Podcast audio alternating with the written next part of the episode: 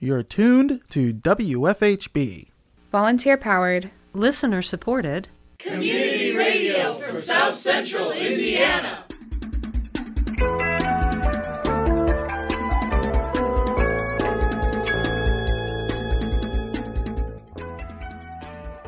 Good afternoon. Reporting remotely for WFHB, this is Don Guerra. And I'm Nikki Stewart Ingersoll. Later in the program, we have a few minutes with the mayor, a weekly segment where Bloomington Mayor John Hamilton answers questions on community issues. In today's segment, Mayor Hamilton discusses results from the 2020 census, the 2022 budget hearings, and more. That's coming up in today's feature report. Also, in the next half hour, you will hear from participants of this year's Pride Fest, which took place on Saturday. That's coming up during a new edition of Voices in the Street public opinion polls in the streets of Bloomington. But first, your daily headlines.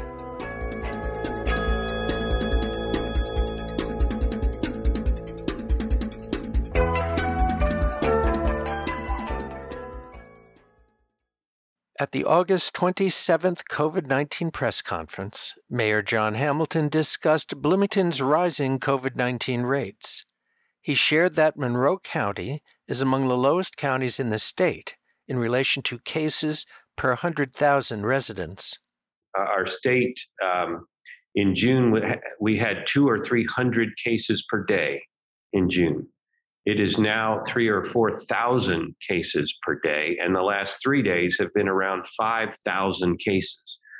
Just to repeat that, in June, it was two or 300 cases a day reported in the state. It is now three or 4,000 running average. In the last three days, 5,000 cases. Hospitalizations have gone from below 400 statewide to now over 2,000. Uh, deaths have also substantially increased. Health Administrator Penny Caudill updated the press on issues surrounding vaccines.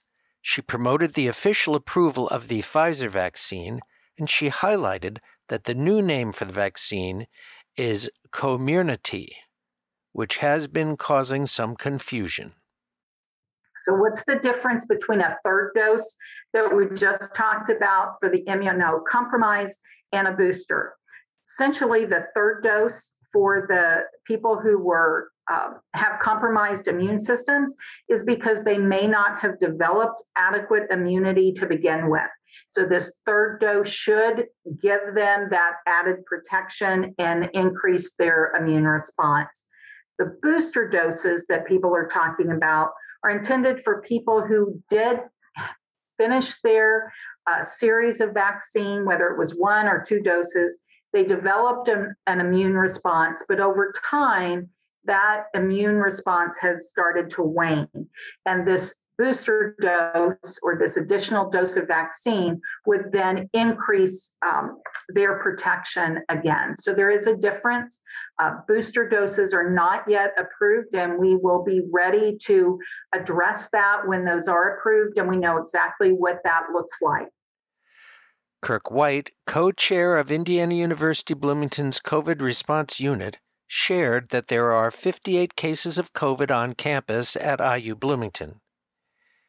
He also said they have a 91.4% vaccination rate. Brian Shockney, president of IU Health, mirrored the message that Indiana University has been doing a good job at mitigating COVID 19 cases. We don't realize how important and the gym we have here in Indiana University and the leadership at Indiana University that has uh, protected the healthcare system. Um, it's not the case across the nation and they have cared for their own. They have ensured vaccine. And when they have sick uh, individuals and students, they have isolated them and provided care for them. Uh, and that is not the usual case. And so uh, the least of our worries are the Indiana University Bloomington students and faculty. Our biggest worries are community citizens who are not vaccinated.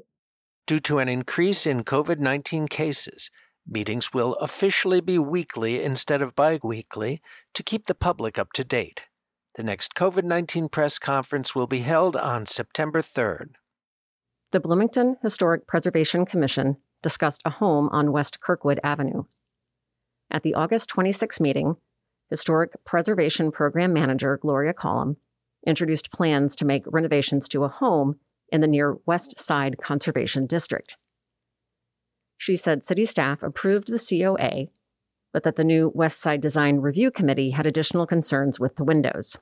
The second question from the Design Review Committee. Secondly, I would like to see more information concerning the proposed window replacement. The windows shown as an example do not fit the house having three over one glazing. The original windows, if they are what we see in the photos, are one over one glazed windows. I know we cannot say don't replace. However, we do need to be looking at whether this house would meet guidelines if the neighborhood becomes a full historic district.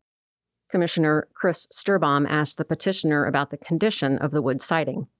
He suggested that the siding underneath windows might be worth keeping.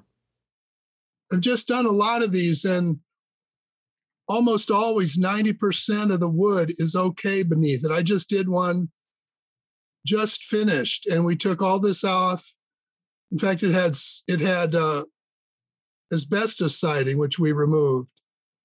And by replacing maybe five five percent, it was scraped and painted, and all the all the wood details are there. The gate, you know, there'll be wood up in these gables, like wide pieces there. These probably had Victorian details on them on the corners, but the the porch has been changed. But I think you're going to find that the siding may be better than you think. Commissioners approved the COA unanimously. The Community Advisory on Public Safety Commission discussed leadership roles at its August 26th meeting. Commissioner Nicole Johnson recommended that commissioners rotate through officer roles each week. She suggested that roles are assigned to new commissioners at the end of each meeting. With that presence, I believe that's once that we see who shows up. Now we can pre-pick a facilitator, obviously, because they need to be be able to connect with city staff you know what I mean, the week before. So we would we would pick these people for the following week. They would know their petition for the following week, and that was it. That's it. Commissioner Neja Rutsong suggested scheduling the rotation out in advance. She said commissioners are not always keen to volunteer for officer roles, so scheduling would help make sure each commissioner performs the role. Because what I'm concerned about is also from my previous commission experience, I don't think we're going to have people uh, loudly volunteer to take these jobs. And so my my only my other thing for fairness would be we would be required to do this. And um, I I would suggest that maybe for planning purposes and to avoid like Renee was saying, where people aren't going to be here and that's going to be why they'd never do it. Um, we for planning purposes, maybe we have this all planned out in advance in the year, and we say this month here's going to do it, and we all either agree to be there, do it that you know, month. And if we can't, we let Becky know and maybe she can find someone else. Commissioner Renee Miller moved to have a work session on September 9th to continue discussion on establishing bylaws for the CAPS Commission. Commissioners agreed.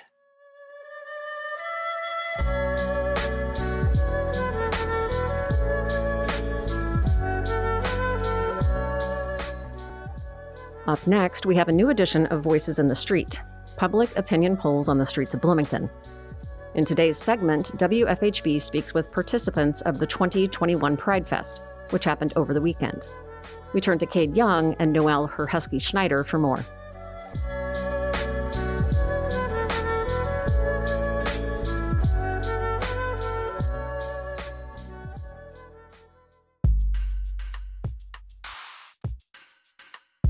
Welcome to Voices in the Street, WFHB's weekly public opinion feature. Voices in the Street provides an opportunity for people in our community to share their opinions and perspectives on the issues and events that matter most to Bloomington residents.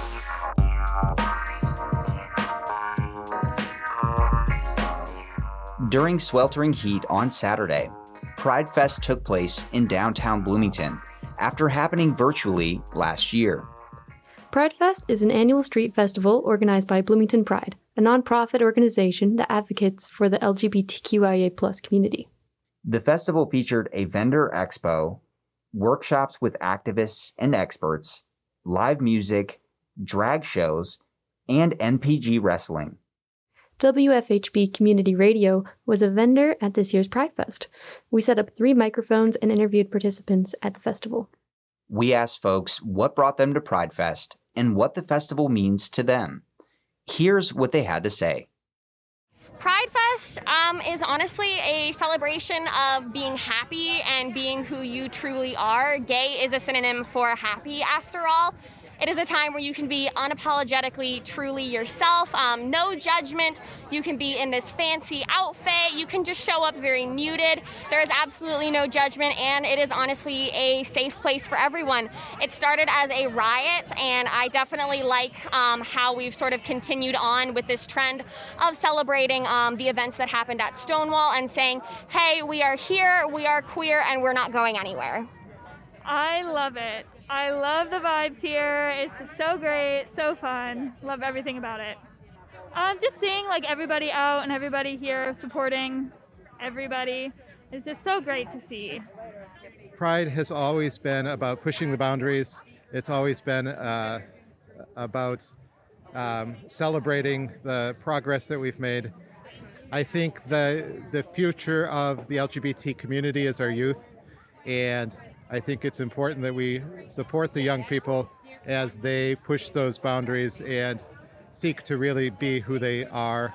Well, um, well, I came out in 2019, and that um, ever since I came out of the closet, um, I am openly gay now, and I just I love Pride and everything that has to do with it because it's just it makes it makes me feel normal, you know, because it's very hard in this time of days and especially with COVID and with uh, everything going on, it just being back at Pride just makes me feel like myself, my true self. I feel lots of love in the air right now in support. I haven't felt this in over a year due to COVID. Um, I would say so much love and acceptance, um, especially like I think it's just a little glimmer of light in what's going on in our world right now. Pride has meant a lot of different things over the years. Obviously, when I first was, you know, discovering that I was bi, like as an adult, uh, just learning how to become comfortable almost through like immersion therapy of just being around all these people. Now it's honestly it's more about supporting others. I think Pride Festival in Bloomington is you know, is super important just for connection and celebration of who we are. But I think it is particularly important in a place like Indiana, which is a red state, which is a conservative state. Um, that there's actually a lot of us here that um, that need safe spaces to be able to celebrate and be open. Um, this is still really crucial and important in a place like this. Um, and it's important to me personally because uh, I'm always seeking places where liberation is at the forefront, and that's something that's really difficult to find. It's really wonderful. I really am happy to be in community with other uh, queer folk again and getting to see people in person, uh, seeing yourself, others who um, share aspects of your identity that you can be in solidarity with and um, not feel marginalized, finding like meaning and joy in who you are and sharing that with other people.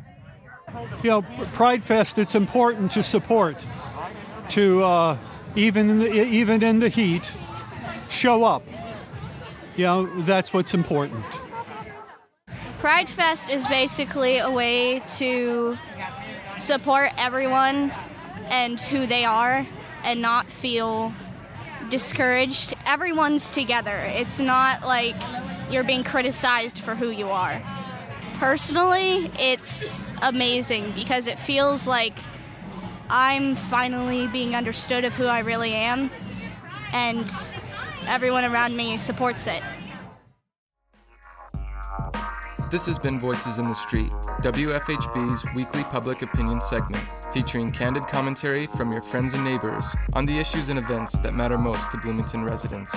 Voices in the Street is a volunteer powered production of our News and Public Affairs Department here on WFHB 91.3 and 98.1 FM, community radio for South Central Indiana.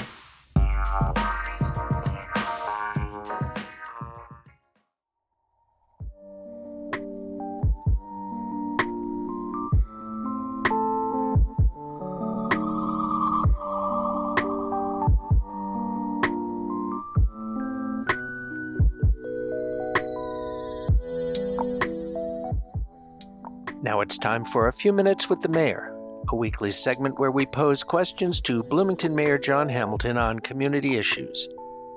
In today's segment, Mayor Hamilton discusses results from the 2020 census, the 2022 budget hearings, and more. We turn to Jake Jacobson, who conducted that interview.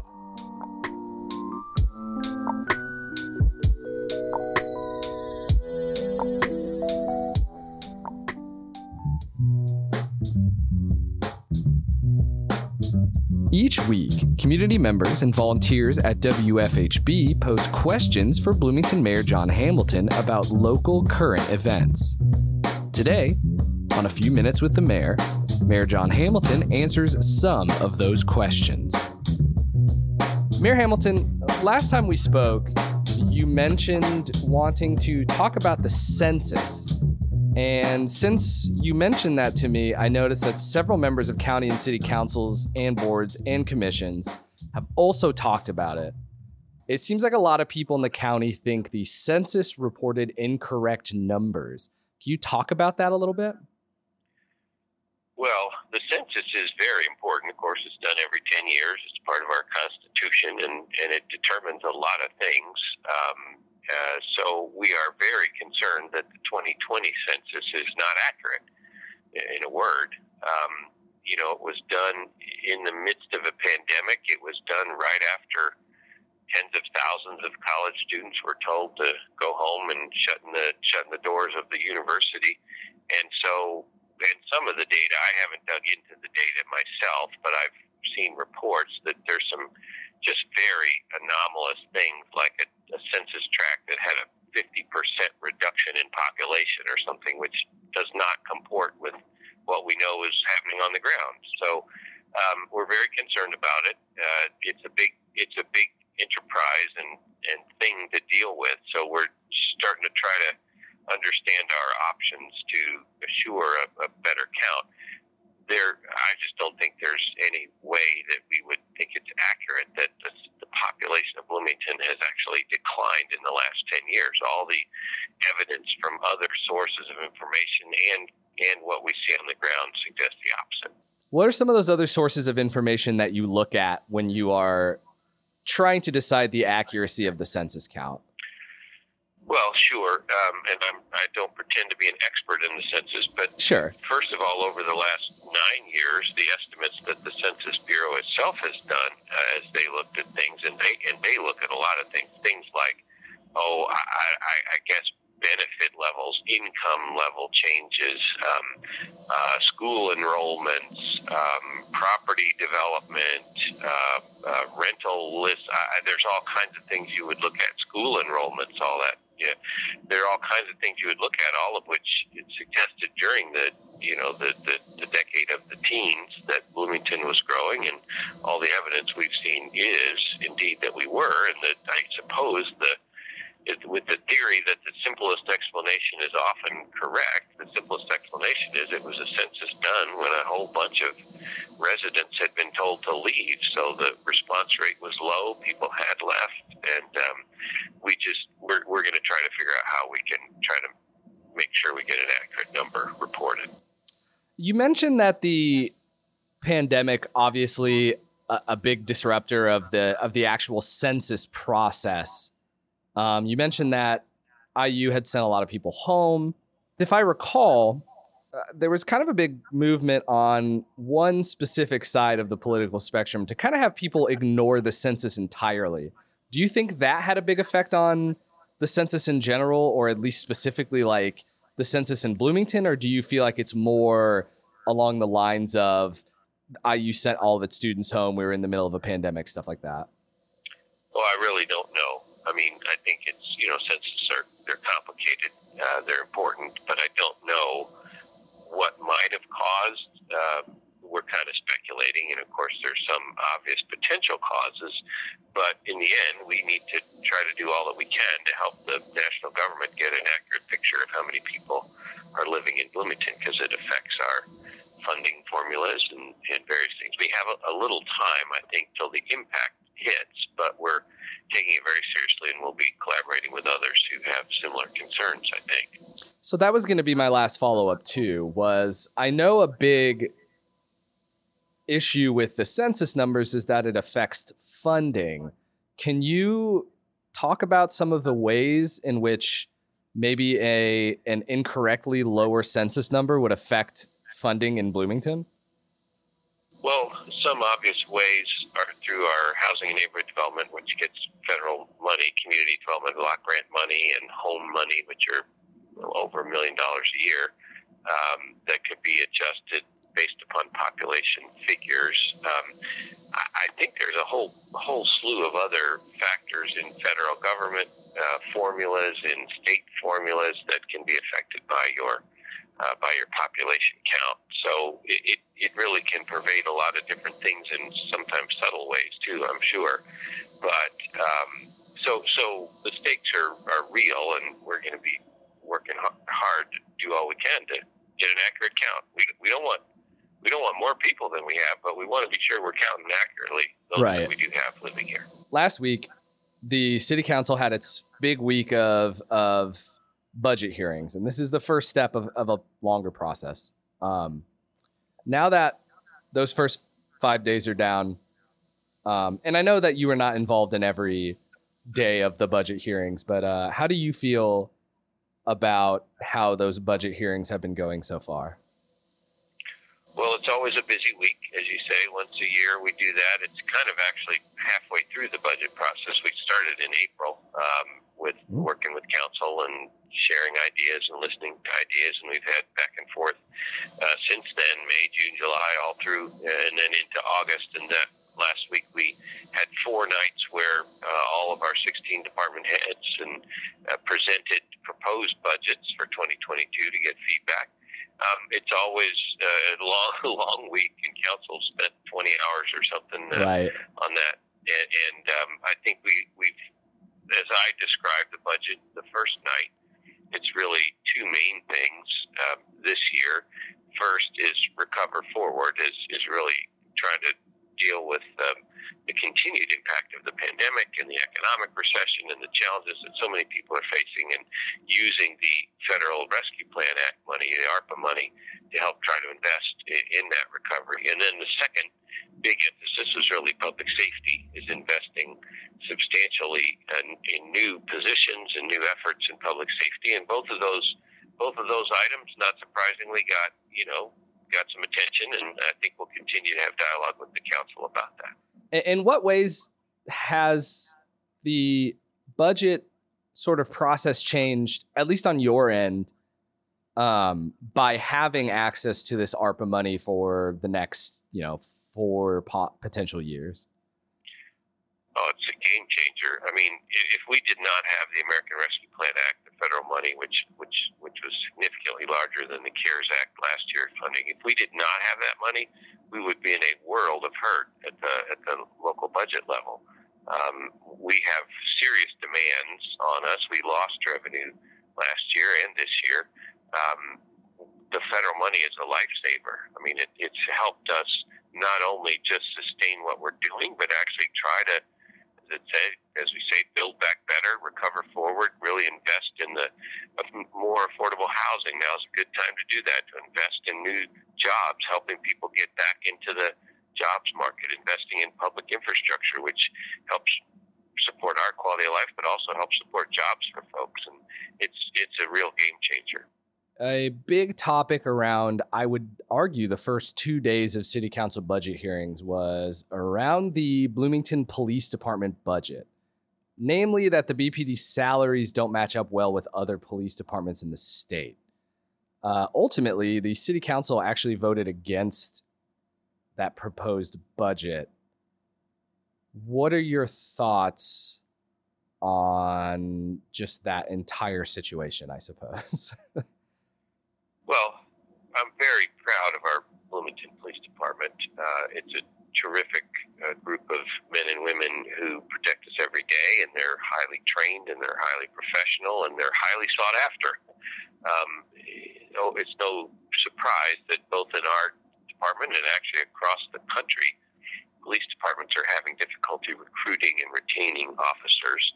Um, over the last several years, it's been challenging uh, in some ways to recruit. It's been as, as police departments evolve, and ours has been a national leader in, in evolution from social workers to body cams to uh, all kinds of things like that. 21st Century Policing Report.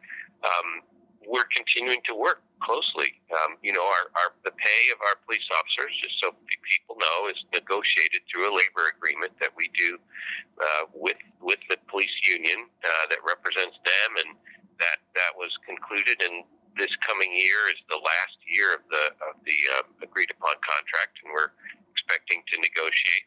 Um, we're continuing to try to help the police department evolve and the whole public safety effort evolve as they've done so well to deal with new challenges. And you know, I'm uh, I remind people the first job of a mayor is really protecting public safety. That's a fundamental thing, and I'm committed to that. And I know our police department is, and our police chief, and and our council, and I'm confident we'll work out a, a way to keep moving forward. We have one of the finest police in the state, if not the country, and our goal is to keep it that way. Do you have questions for Mayor John Hamilton? Send them in an email to news at wfhb.org titled Questions for the Mayor.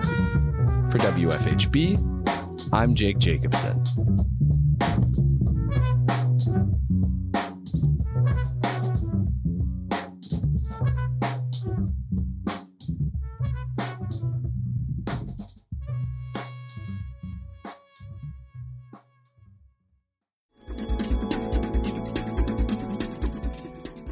Been listening to the WFHB local news. Today's headlines were written by Noelle Herhusky Schneider and Jake Jacobson in partnership with CATS, Community Access Television Services. Our feature was produced by Jake Jacobson. Voices in the Street was produced by Cade Young and Noelle Herhusky Schneider.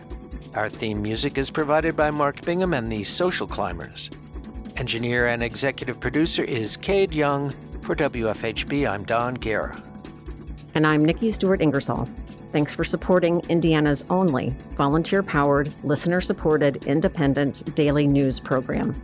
You can hear tonight's full broadcast online at WFHB.org.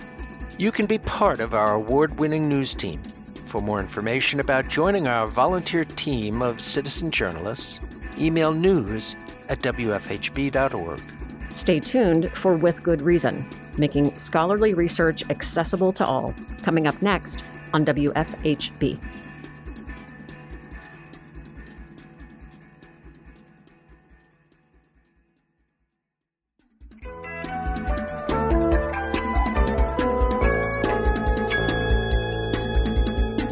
You've been listening to the WFHB local news on WFHB Community Radio. Our news is written and reported by volunteers working to provide local news, cover local issues, and strengthen our local community.